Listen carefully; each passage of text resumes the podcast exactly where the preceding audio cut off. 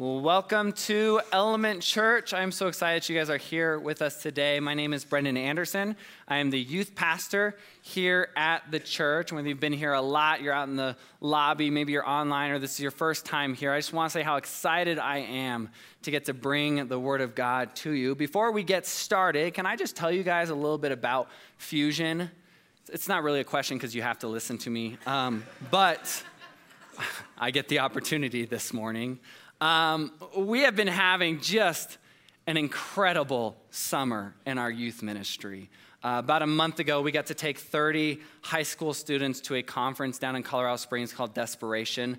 Um, it, it's an incredible conference put on to get kids fired up and just desperate for Christ in their lives. Um, multiple kids were impacted by this event. A couple of them actually felt a call to ministry afterwards, just, just warmed my heart because I was called to ministry at that same conference uh, seven years ago. So it's absolutely amazing seeing that. A couple weeks ago, we got to take 30 junior high students up into the Beartooth Mountains in Montana for a camp. And while up there, we had five of them decide to take their next steps in Christ by being baptized up there in front of their friends and counselors that got to witness it. We actually have a sign up going on right now for students to be baptized in Fusion on a Fusion night. We've never gotten to do this before, but we decided we wanted to give students the opportunity to be baptized, not just on a Sunday in front of like random people and strangers, but, but in front of their friends and their family that they invite, a, a group that they can be held accountable to. And we already have six students signed up for that. It's absolutely incredible. And yeah, it's seriously. And I tell you all this because, one, I don't normally get to be up here and share with you. They keep me locked away with them uh, for most of the year, which is fine. I love that. Um, it is an absolute joy to get to see students getting on fire, taking their next steps in Christ. And then also, the students in your lives, uh, like just what I told you, they're doing amazing things.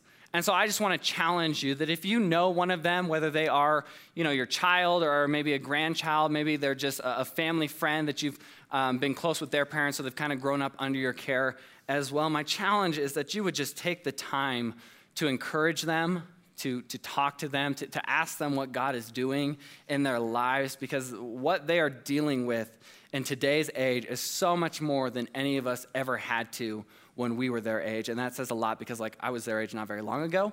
Um, but, like, the, the difference in what they're dealing with versus what we dealt with, what you dealt with, what even your parents dealt with is vastly, vastly different.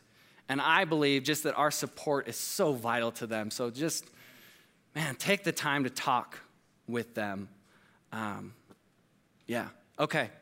Let's get going for today. Sorry, that was my youth pastor rant. That's, that's my opportunity to get up here.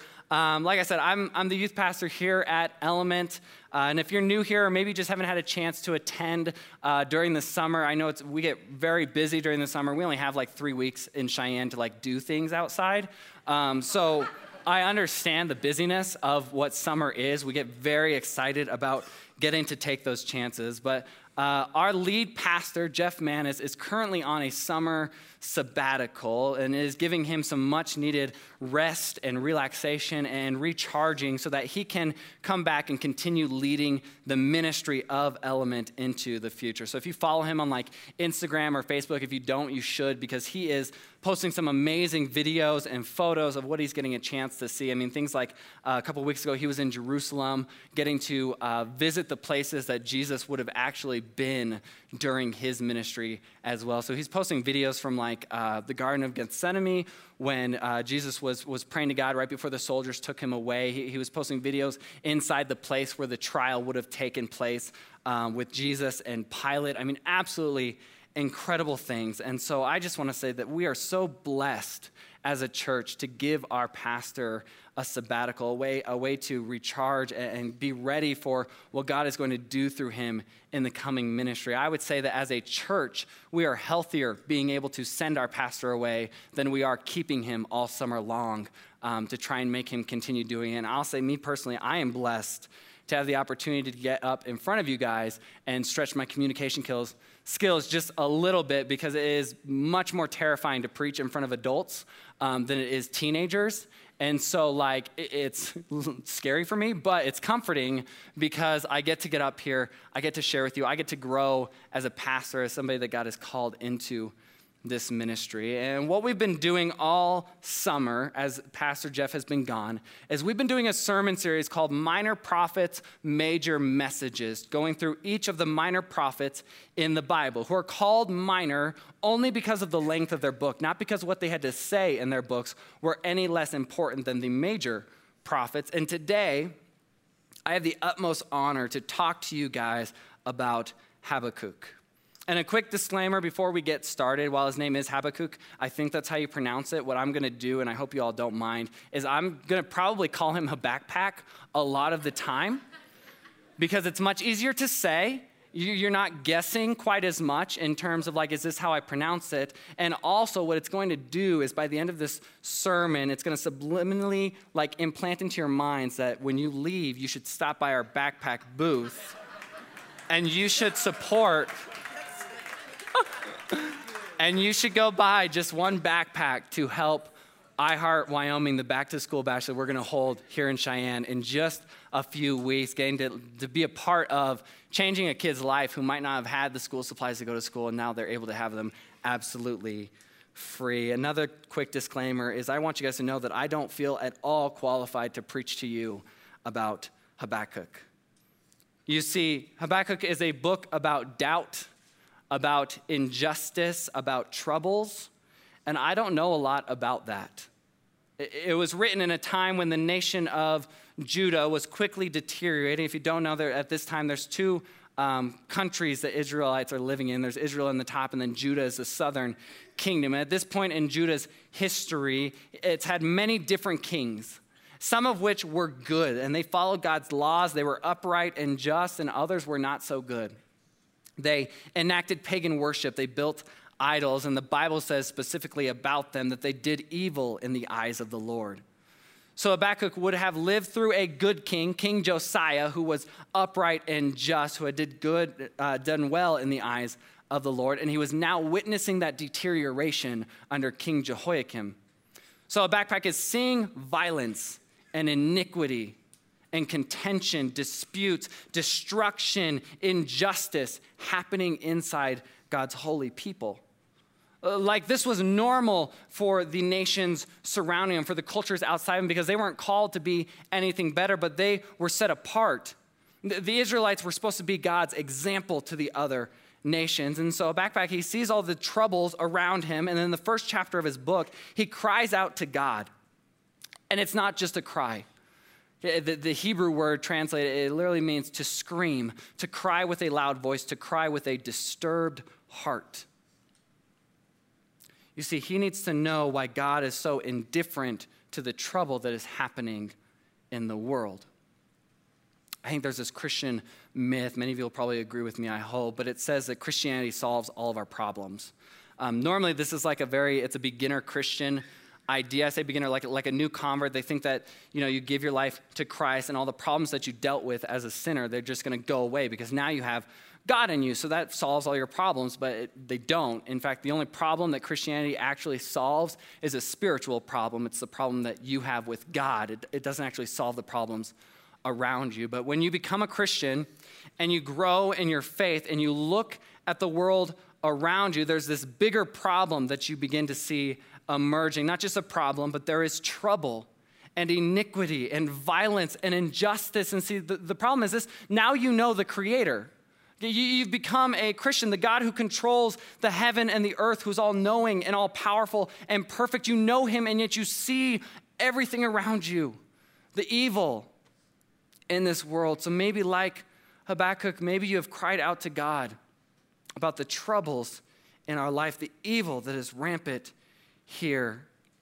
And our big idea today is this the thread that we're going to be stringing all through this sermon. What I believe Habakkuk is trying to tell us is this our faith doesn't solve our troubles. Our faith doesn't solve our troubles. And so the big question needs to be this well, where do I look in times of trouble? Where do I look in times of trouble? The main scripture is going to be Habakkuk chapter 2, verses 2 through 20. And before we get to that, Um, let me just say this. If you have a Bible, you can turn there. If it's on your phone or something like that, you can pull it up. Um, would love to have you follow along with me. If you're on like the YouVersion Bible app, you can follow along with my actual notes um, that I give you if you like them. You don't have to. You can write your own notes. Um, but if you don't have a Bible, we would love to give you a Bible today. Please don't leave without owning your own Bible. Even if you have it on your phone and you don't have a legitimate Bible, you should have one because it's so important in your life. And so stop by guest services. Please just ask for a Bible. We'd love to give you one absolutely free, our gift to you today. And then also there's this maybe you're here today and you are not a Christian, You're not believe in God, you're just here because you were dragged here or you just uh, like it here. Maybe you like the music. I like the music too. I, I don't know what it is. But if you're here today, you're not a Christian, you don't have to believe anything that I'm going to tell you. Um, you don't have to look to where I'm telling you to look in times of trouble. I think you should. Um, I think you don't have to be a Christian. You can still begin to see this. I think there's going to be a truth that's implanted in your heart today about what God has to say to you in times of trouble. But I want you to know that regardless of what you believe, we are so thankful for you being here and feeling welcome here. And we hope that you continue coming here um, every week. We love having you here. Um, before we read the main scripture, I need to set the scene for you. Okay, so like I said, the minor prophets are minor because of the length of their book. So, like Habakkuk is only three chapters long. And if you jump into chapter two, that's like jumping in an hour into a movie and expecting to know what's happening. You have no idea what's happening. People are just fighting each other. Um, so, let me tell you what happens in chapter one. It's incredible. And what happens is this Habakkuk has seen everything happening, right? He's seen the trouble. He's seeing everything going wrong inside God's holy people, in the surrounding nations. He's like, God, where are you? So he cries out to God at what he's seeing, and he says, What are you going to do about it, God? Like, why is this all still happening? Don't you care? And God responds with telling him that the Babylonians, another nation, were going to come and destroy Judah. God told him that he had seen the troubles happening, he'd watched the injustice take place, and the Babylonians was his answer. That was the punishment that would happen to Judah. But that's not good enough for Habakkuk because that only raised more questions. The, the Babylonians were worse than the people of Judah. So why would God, a holy God, use evil people to punish his people? Like, why is he still letting the evilness in the world prosper and the people who were supposed to be set apart, why is he going to get rid of them? It, didn't make sense to him. They were bad, like the people of Judah needed to be punished, but they didn't need to be annihilated. So our prophet brings that up to God. He's like, God, this doesn't make sense. You're a good God. Why are you letting all these evil people prosper? They're building their nations on, on murder and corruption. Like, why is that happening? But you're going to punish us? We're not that bad. So he asks God these questions, these questions that we will all deal with one day as Christians the questions of why does all this evil, why is all this trouble in the world? And he says, I'm going to wait, God, for you to answer me. Specifically, he says, uh, I'm going to wait on a watchtower as I wait patiently for the response of the Lord. So if you walk out today, you can grab one of the cards, the baseball cards that we have of all the prophets. And on the back, the very top, it, in parentheses, it's watchtower. That is like the, the key idea or the key thought for Habakkuk because he sat on a watchtower to wait for the Lord's response. And that's where we're going to pick it up in verse 2. Remember, faith doesn't solve our trouble, so we need to know where do we look in times of trouble Habakkuk chapter 2, verse 2 says this Then the Lord said to me, Write my answer plainly on tablets so that a runner can carry the correct message to others. This vision is for a future time. It describes the end and it will be fulfilled. If it seems slow in coming, wait patiently, for it will surely take place. It will not be delayed. Look at the proud. They trust in themselves and their lives are crooked, but the righteous will live by their faithfulness to God. Faith doesn't solve our troubles. So, where do we look in times of trouble? Number one is this we look to God's grace. God's grace. This passage is contrasting two very different types of people the proud over here, and then the righteous. And the very immediate application is to talk about the Babylonians, right? Like that's what God would have been saying to Habakkuk. And, and hold on, let's pause just for a minute. I need to make this note for you guys everything that we are reading today is not from some man, okay? The, the words that are being spoken, we're reading from the book of Habakkuk, but these words come from the one true God. This is not Habakkuk making it up. This is not a, a sermon that he's writing. This is not a prophet speaking to us. It is God who said, Write this down because what I'm about to say needs to be on stone tablets for everyone to read, which is why we get to read it today. I, I didn't realize that until earlier this week. Like I had prepped for this sermon, I had prepared for it. And then earlier this week, I realized I'm not just reading like uh, uh, some words from Paul or Peter, which was just another man, a very godly man, but just a man. No, this is the word of God spoken to us. That's so important. What God is doing is He's comparing two types of people the proud that trust in themselves, trust in their power, they, they live by their own rules. And when that happens, their lives are crooked. And, and I don't believe it's just crooked, I believe that they actually twist inwardly. See, I believe we were made to live outwardly. And what I mean is this the, the moments that we are truly the happiest in this life is when our hearts are pointed out to other people. I think of like weddings when your heart's literally turned out to another person, where you're joined together as one. I think of like um, when a baby is born and your heart is turned out to that child that has just entered the world. I think of like when you get a free bean burrito at Taco Bell and you didn't order it, but they had an extra one, so they just put it in your bag, and you're like, oh my gosh, maybe not that one. Okay, but it's close. It comes close. But see, when we trust in ourselves, that crookedness, that, that inward twist, it typically turns into some things that we don't need in our lives, like greed or lust. That, that longing to be satisfied, but never actually being satisfied. So you keep doing the things to hopefully reach that satisfaction that you just can't attain. I know this because that's what we read. See, the Babylonians were proud people. They weren't satisfied with what they had. They craved more, more land, more wealth, more slaves. So they continued to take from everywhere but it never leads to what we truly want, what we truly need. And for the Babylonians, what it led to was disappointment and ruin and death. And I feel like God is warning the same thing in this day and age as well. However, we're not just talking about the proud, right? The righteous will live by faithfulness to God. And maybe some of you are asking, like, what does this have to do with grace? He said grace a long time ago, and I'm not following him anymore. Stay with me. Here's the thing about grace and faith they go hand in hand fact, I don't believe that you can have one without the other. We quote this all the time that it is by grace through faith that we are saved. This is not from yourself, but a gift from God. So when God says that righteous will live by faith, it's not only an earthly truth, it's an eternal promise. And that's not all. He says you have to live that faith out. The righteous will live by faithfulness to me. And in 1 John 5 4, it says, For every child of God defeats this evil world, defeats the evils of this world, and we achieve this victory through our faith. When we see trouble in the world, we can achieve victory over it. That's the promise that we're being shown in Scripture. And Hebrews chapter 11 is called the faith chapter in the Bible. It details all the men and women in the Bible who had the incredible faith in God that we could only wish to have one day. And just before chapter 11 is Hebrews chapter 10. That's how numbers work. Um, but See, but verses 37 and 38 is so important. It says, For in just a little while, the coming one will come and not delay. It's talking about Jesus and my righteous ones will live by faith. That sounds familiar, right? This vision is for a future time. It describes the end, the coming of Jesus, and it will be fulfilled. If it seems slow in coming, wait patiently, for surely it will take place. It will not be delayed. Look at the proud. They trust in themselves. Their lives are crooked, but the righteous will live by their faithfulness to God. See, the author of Hebrews is building on the scripture that we get to read in Habakkuk, words spoken by God.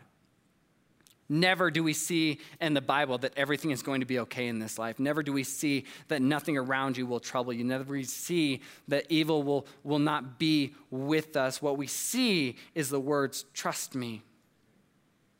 And please understand, I don't want this to be a cop out. we look to God's grace in times of trouble because it's only through God's grace that we can even see the trouble in this world, that we can hear the cries coming from those being oppressed, that we have the breath of life in our lungs. It's because of His grace that we can even have faith in Him. Continuing on in verse 9, we're going to jump just a few verses to here. It says this What sorrow awaits you who build big houses with money gained dishonestly? You believe your wealth will buy security, putting your family's nest beyond the reach of danger. But by the murders you committed, you have shamed your name and forfeited your lives. The very stones in the walls cry out against you, and the beams in the ceilings echo the complaint. What sorrow awaits you who build cities with money gained through murder and corruption? Has not the Lord of heaven's armies promised that the wealth of the nation will turn to ashes? They work so hard, but all in vain. For as the waters fill the sea, the earth will be filled with an awareness of the glory of God. Faith doesn't solve our troubles. So, where do we look in times of trouble? To God's grace. And the number two is this we look to God's glory. God's glory. What we just read um, is pretty extreme for us in present day America. Again, I say I don't really feel qualified to preach on this kind of subject, mainly because I've never seen it that some of you have actually witnessed this, that you've seen the injustice in the world. You understand the troubles that actually happen. I don't necessarily. Growing up as a white male in Cheyenne, Wyoming, never leaving my personal bubble, being pretty shielded my entire life, I've never had to deal with the evil that permeates this world. I don't know what it's like to see people build big houses with money gained dishonestly or, or build cities through murder and corruption. I, like, I know it happens. I see it on the news. I've heard the stories. I've read the history books, but I don't have a lot of experience to draw upon, or at least I didn't. But recently, I had the privilege um, of going on a missions trip to Bolivia. And down there, I saw things that I would never experience here in Cheyenne, Wyoming. And one of the things that I learned, I didn't necessarily see it, but, but I got to hear about it and kind of learn the situation in their country, was of the corruption of government officials, specifically the police and the military. The, the people that were supposed to keep you safe down there are really just there to exploit you. What I learned were things like you shouldn't carry your passport or important documents that you think you should have on you when you're in a foreign country and don't even understand the language. Like, you're not supposed to keep those because if you're stopped and it's taken from you, you're not getting them back. You're going to pay money to get them back, but you're not going to get them back. And uh, what's really cool is one of the translators from Cochabamba is in the States right now and yesterday morning, she got to go to the Frontier Days parade. I was like, you gotta go to the parade. It's weird, but like, this is what we do in America. Um, this is what we do. and afterwards, we go through the whole thing, you know, like the, the 200 horses, the wagons, the, the parades. Um, I asked her, what, what, was your favorite part? What, what did you think of this? It was very foreign to her, obviously. And the, one of the things she said was that we had such a respect for our military. Because every time our flag would come or the military would watch, march by, what do we do? We stand. We stand up. I love that. And what it did is yesterday morning, it put into perspective for me the corruption that this world truly deals with. And understand this. I know that we're talking about where do we look when we see troubles, and we should be looking somewhere. Like that's what this whole sermon is about. But if we don't acknowledge and know what is happening outside the walls of our little personal bubbles, why would we even need to look somewhere? I didn't know why I needed to look somewhere. See, I didn't feel qualified to preach this sermon because here I am in little Cheyenne, Wyoming. I don't know anything of troubles, but now I know of the people in Bolivia that deal with the corruption that God wants me to preach on. God broke my heart for the people around the world, those living out the trouble that I'm preaching on. And I think this all happened, God teaching me, orchestrating this months in advance, is because I literally did not know why I was preaching on the book of Habakkuk. A book I originally didn't even see any relevance to today, but now I understand that there are people out there who need to hear it. There are people out there that need me to preach it. God wants the people to know this is what I have to say because corruption and dishonesty and greed and murder, they're out there. And we can either be blinded by it, you can be like me and be ignorant of it, or we can look past it to God's glory. For as the waters fill the sea, the earth will be filled with an awareness of the glory of God. This isn't a guess. Okay, like it's not maybe people will know about the glory of God, or we're thinking about telling them later, or we're handing out pamphlets and looking into the cost of a billboard because we need a sign, because people need to drive by and know about the glory of God. That's not what it is. This is a prophetic announcement from God not people. These words aren't from man. This isn't from the prophet that we're reading about. This is the word of God written on stone tablets for us today. That God's glory is forever.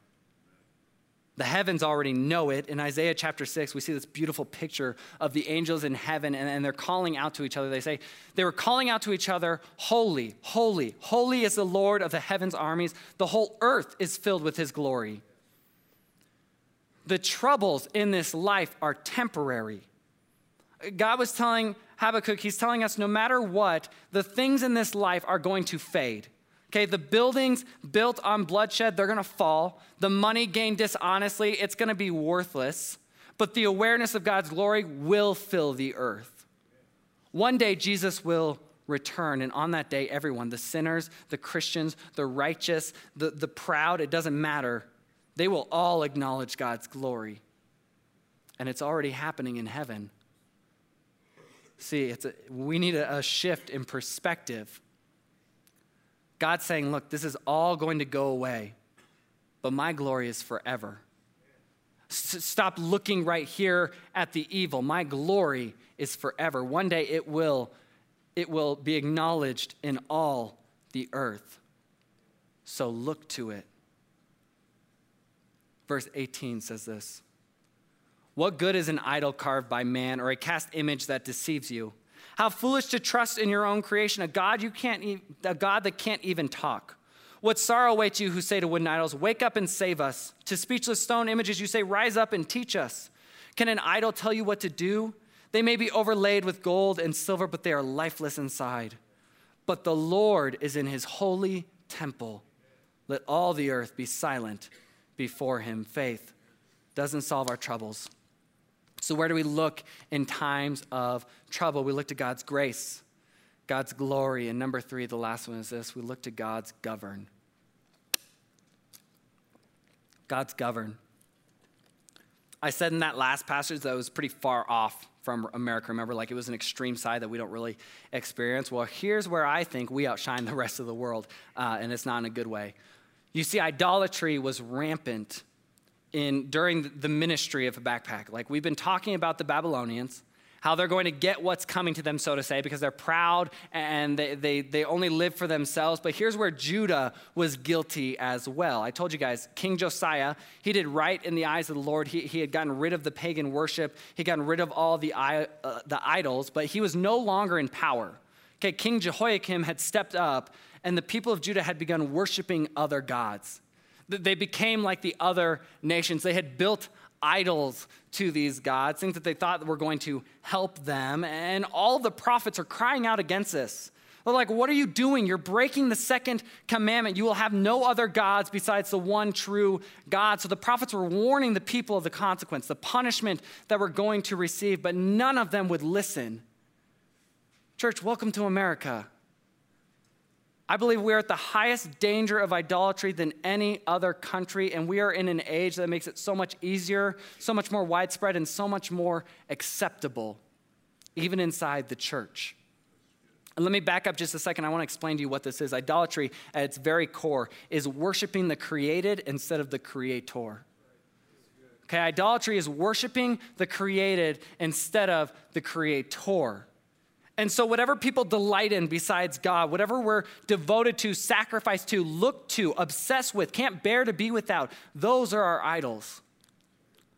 Maybe it's famous people like actors or actresses, musicians, politicians, athletes, whoever. Or if you're single or dating, even if you're married, I believe that your boyfriend, girlfriend, spouse can very quickly become an idol when you begin placing them above God. Way too often, I see them put their significant other before God, and it happens especially in students, which is why I tell them not to date.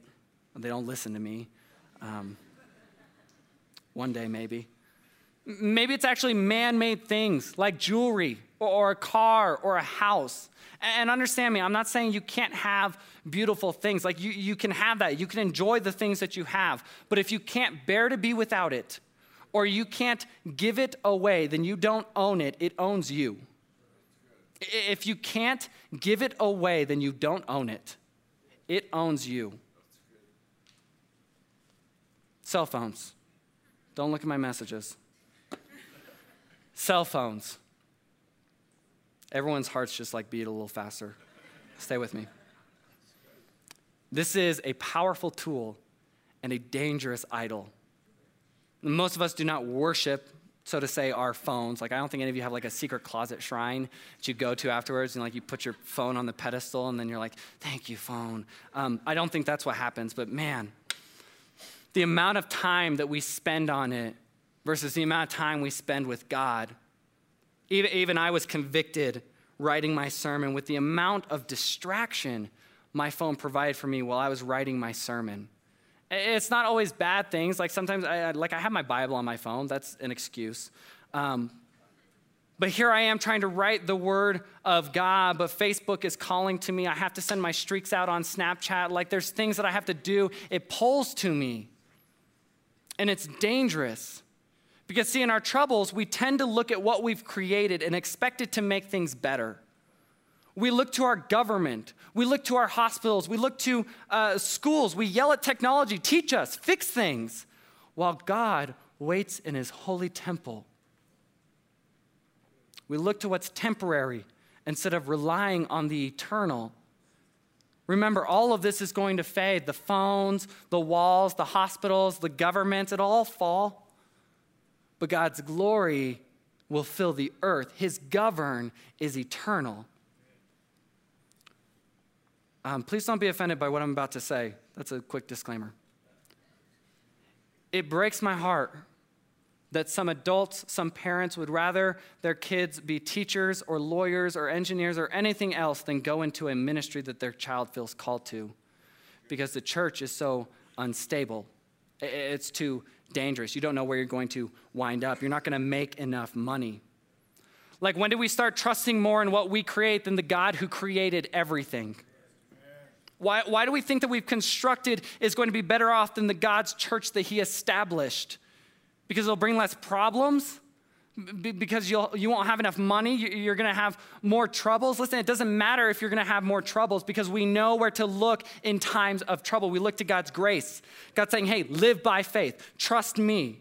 And then God's glory, God saying, everything else is going to fade. It doesn't matter what else you do because my glory will come into the earth and that's all that there is going to be. My son is coming, so be prepared and to God's govern.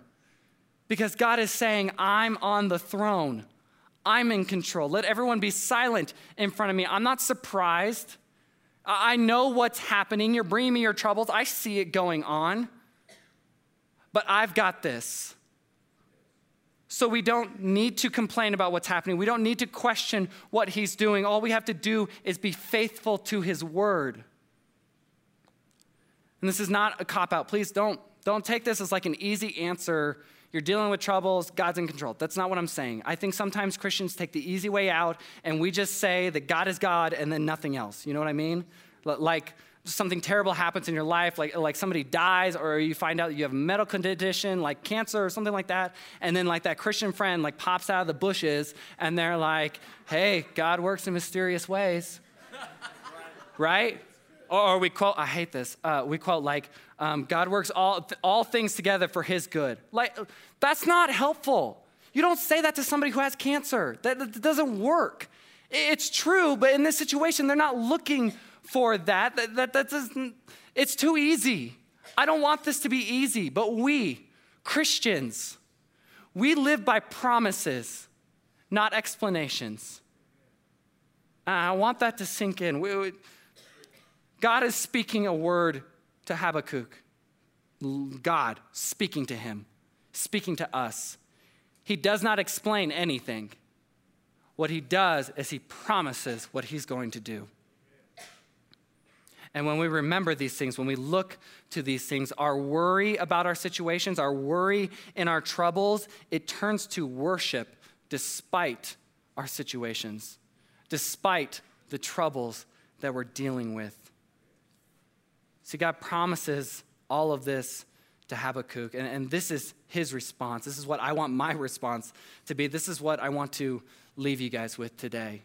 It's Habakkuk chapter 3, just a few verses, 17 through 19, it says this Even though the fig trees have no blossoms and there are no grapes on the vines, even though the olive crop fails and the fields lie empty and barren, Even though the flocks die in the fields and the cattle barns are empty, yet I will rejoice in the Lord. I will be joyful in the God of my salvation. The sovereign Lord is my strength. He makes me as sure footed as a deer, able to tread upon the heights. Faith won't solve our troubles.